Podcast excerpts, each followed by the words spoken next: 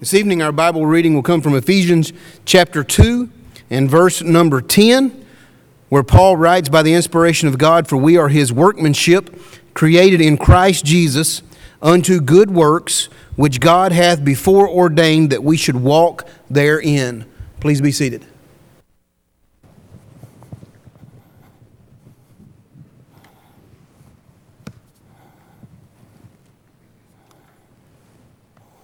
Please turn your Bibles to Romans chapter 8. Romans chapter 8.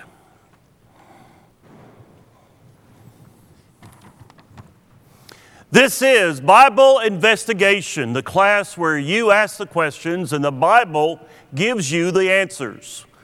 Tonight's question comes from a woman living in Memphis, Tennessee. She writes, you say that God loves me and that God wants me to obey and that God wants me to be in His church, but you really don't know what all I have done. God can't love me, can He? Now, I've had several conversations with this woman. And I'd have to say, she's had a very colorful past. She has spent several nights in jail. She has been involved in, unfortunately, prostitution, taking drugs, selling drugs, petty crime, and she's done a lot of bad things in her life. And you may right now be saying, well, this lesson is not going to be for me because I've not done any of those things. But don't tune me out. Because in the way that this woman questions that God could really love someone like her, we may have some doubts ourselves about God's love for me and you. You see, we take this question and we turn it into what I call a yes, but statement.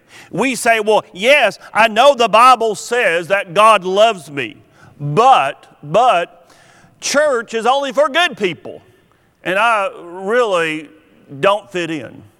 Or we say, yes, I know God loves me, but church is for believers, and, and I've got some doubts. In fact, I've got some big doubts that really haunt me. Uh, we say, yes, God, I know God loves me, but, but church is for families, and, and I'm from a broken home. I, I really don't know what family is all about. Or we say, yes, I know you say God loves me, but church is for people with good habits, and I've got some really bad habits. Or we say, yes, the Bible says God loves me, but church is for people who grew up in Sunday school and my parents didn't take me and I'm lost as a goose. Or we say, yes, but church is for respectable people and, and I've really kind of messed up my life so far. Or we say, yes, the Bible says God loves me, but church is for married couples and, and I'm single. I don't fit in. If those didn't hit you, the next two very likely will. We say this God can't love me as much as, and you fill in the blank. God can't love me as much as He loves the elders because they're so involved. Uh, God can't love me as much as He, he loves Billy because Billy's such a great preacher. And I don't measure up. Or we say, I'm not as important as, and you once again fill in the blank. We take it and make it a yes, but statement. I'm here to tell you something this evening. I'm here to tell you that God does love you. In spite of uh, uh, your problems, God does love you, and this lesson is for you. The truth is this. The truth is, there is no typical church member. We all have our habits, our hurts, our hang ups, our, our problems, and we all come to Jesus with our own baggage. You see, no one's perfect. The only perfect person ever walked this earth was crucified on a, on a cross. God's church is for that woman in Memphis, and God's church is for you and me if we will obey His word. Why? Because God, God wants to make something out of you. And the church is His workshop where He does that. Ephesians 2 10, for we are His workmanship created in Christ Jesus for, for good works, which God prepared beforehand that we should walk in them. You might have at your house a, a workshop. And you go out to that workshop and you, you create things in that workshop. Well, the church is God's workshop to make you and me better, to make us in the image of His Son See, God has a lot of history in making people better. God took Simon, Peter, the Simon who denied the Lord, the Simon who said, I don't know the man. God took someone like Simon and he made him the great leader that he was in the early church. God took the persecutor Saul who even had Christians killed for their belief. And he made him the missionary Paul that, that carried the gospel to so many cities.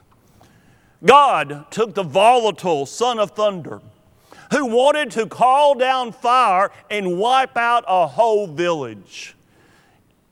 And he made him into the tender hearted disciple of love that we know as John.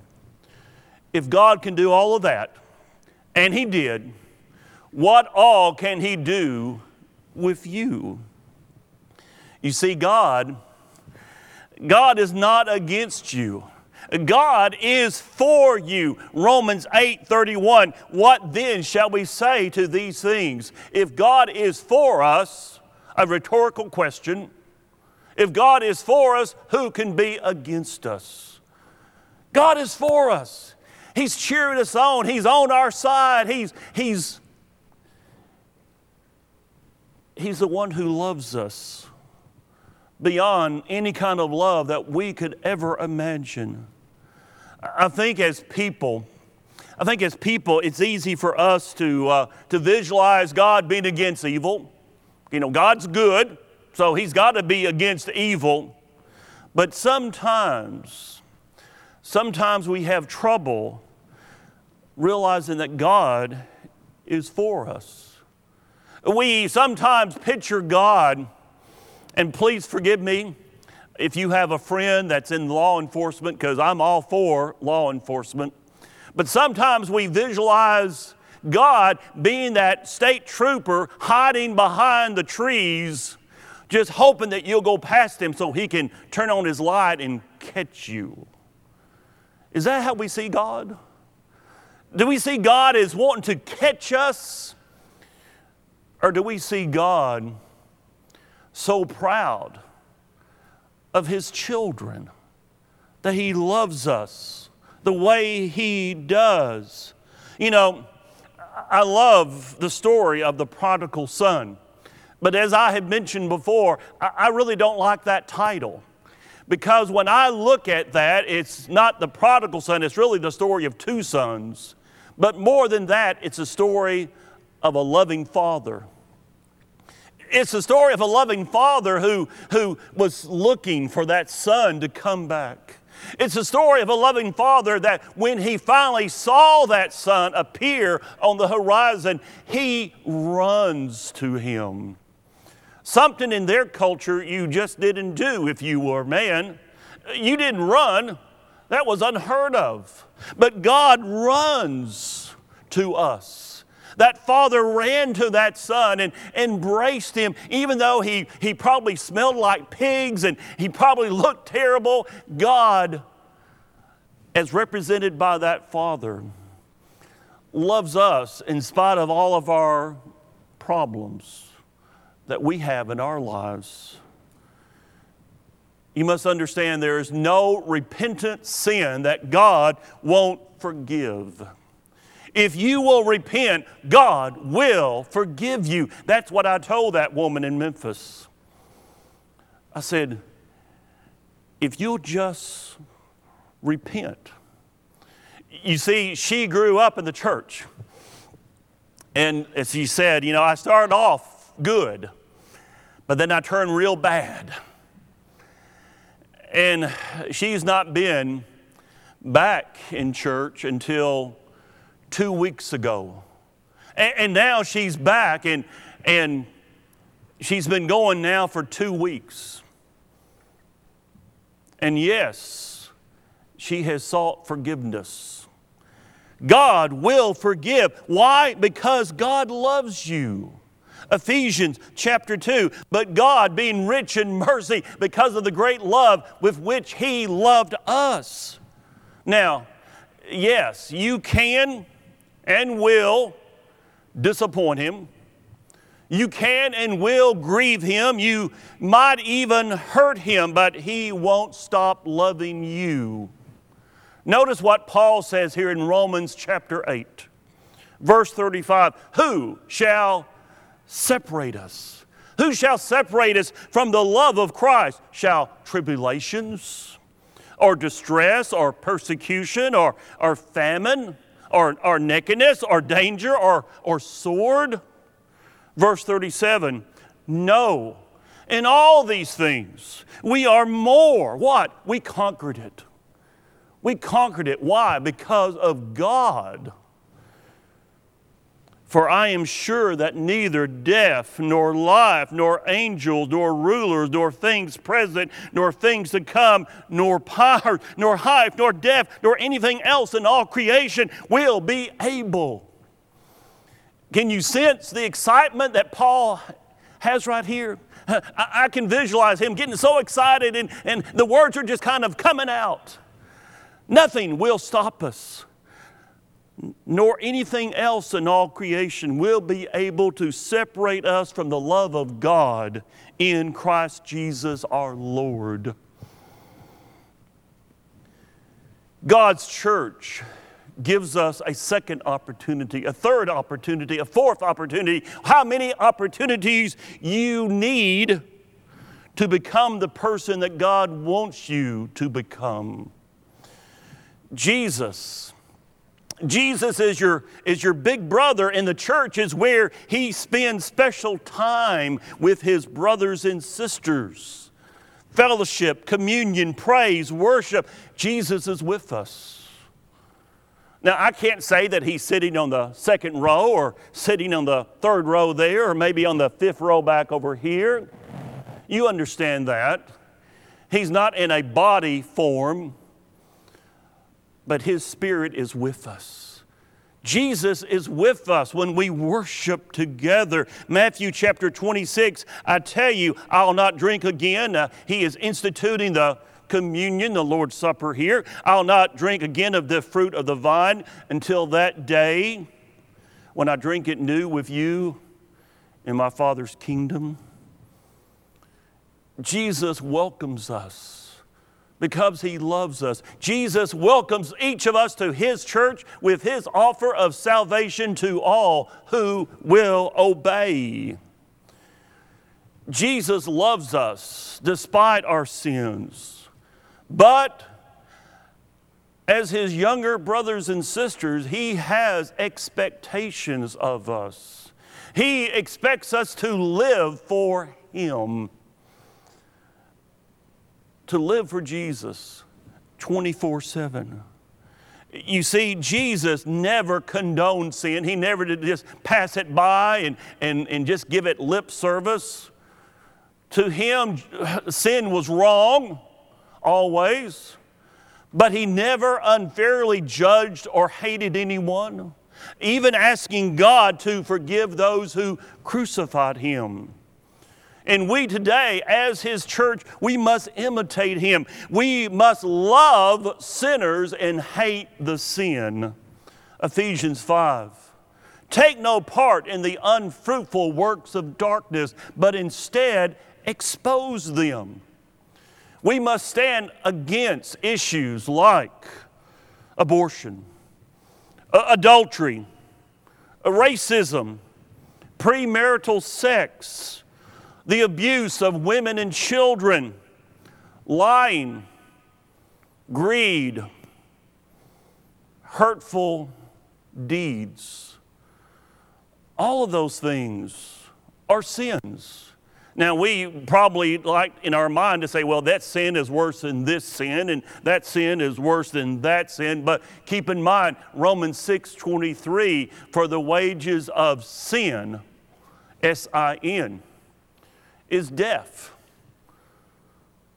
All of those sins, it doesn't matter what we may say about them, they're all sins.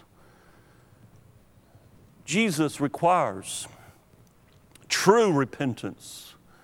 He requires true obedience to His Word, and His church must never offer cheap grace.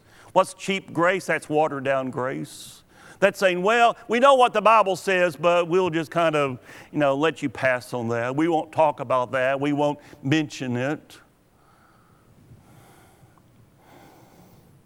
We must always stand up for God and God's issues. And we must always make sure that people know where we stand. You see, God's Word, God's Word is eternal and does not change despite popular opinion. You see, we like to always, you know, which wind is which way is the wind blowing? And then go that way.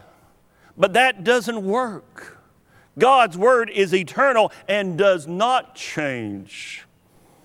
With this woman, I have certainly emphasized how wrong the thing that she used to do were, because they were wrong. At the same time, I've tried to let her know how much God wants her in His church. You see, out there in the world, out there in the world, the devil is against you and me, and he's going to do everything in his power to keep us away from God's church. 1 Peter chapter 5 Be sober minded, be watchful. Your adversary, the devil, he's an adversary. He's working against us. The devil prowls around like a roaring lion, seeking someone to devour. We need each other.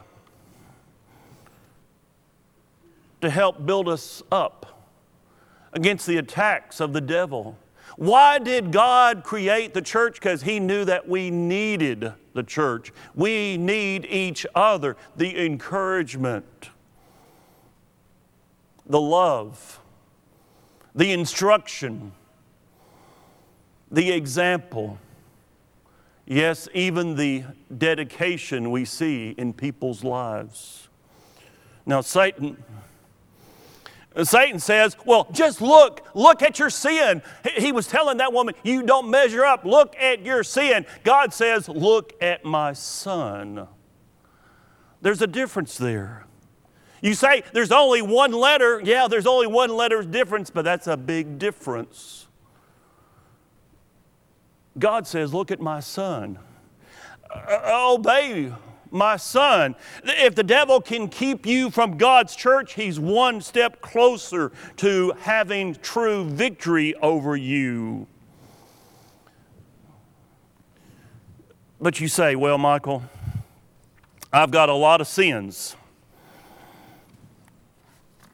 in my life.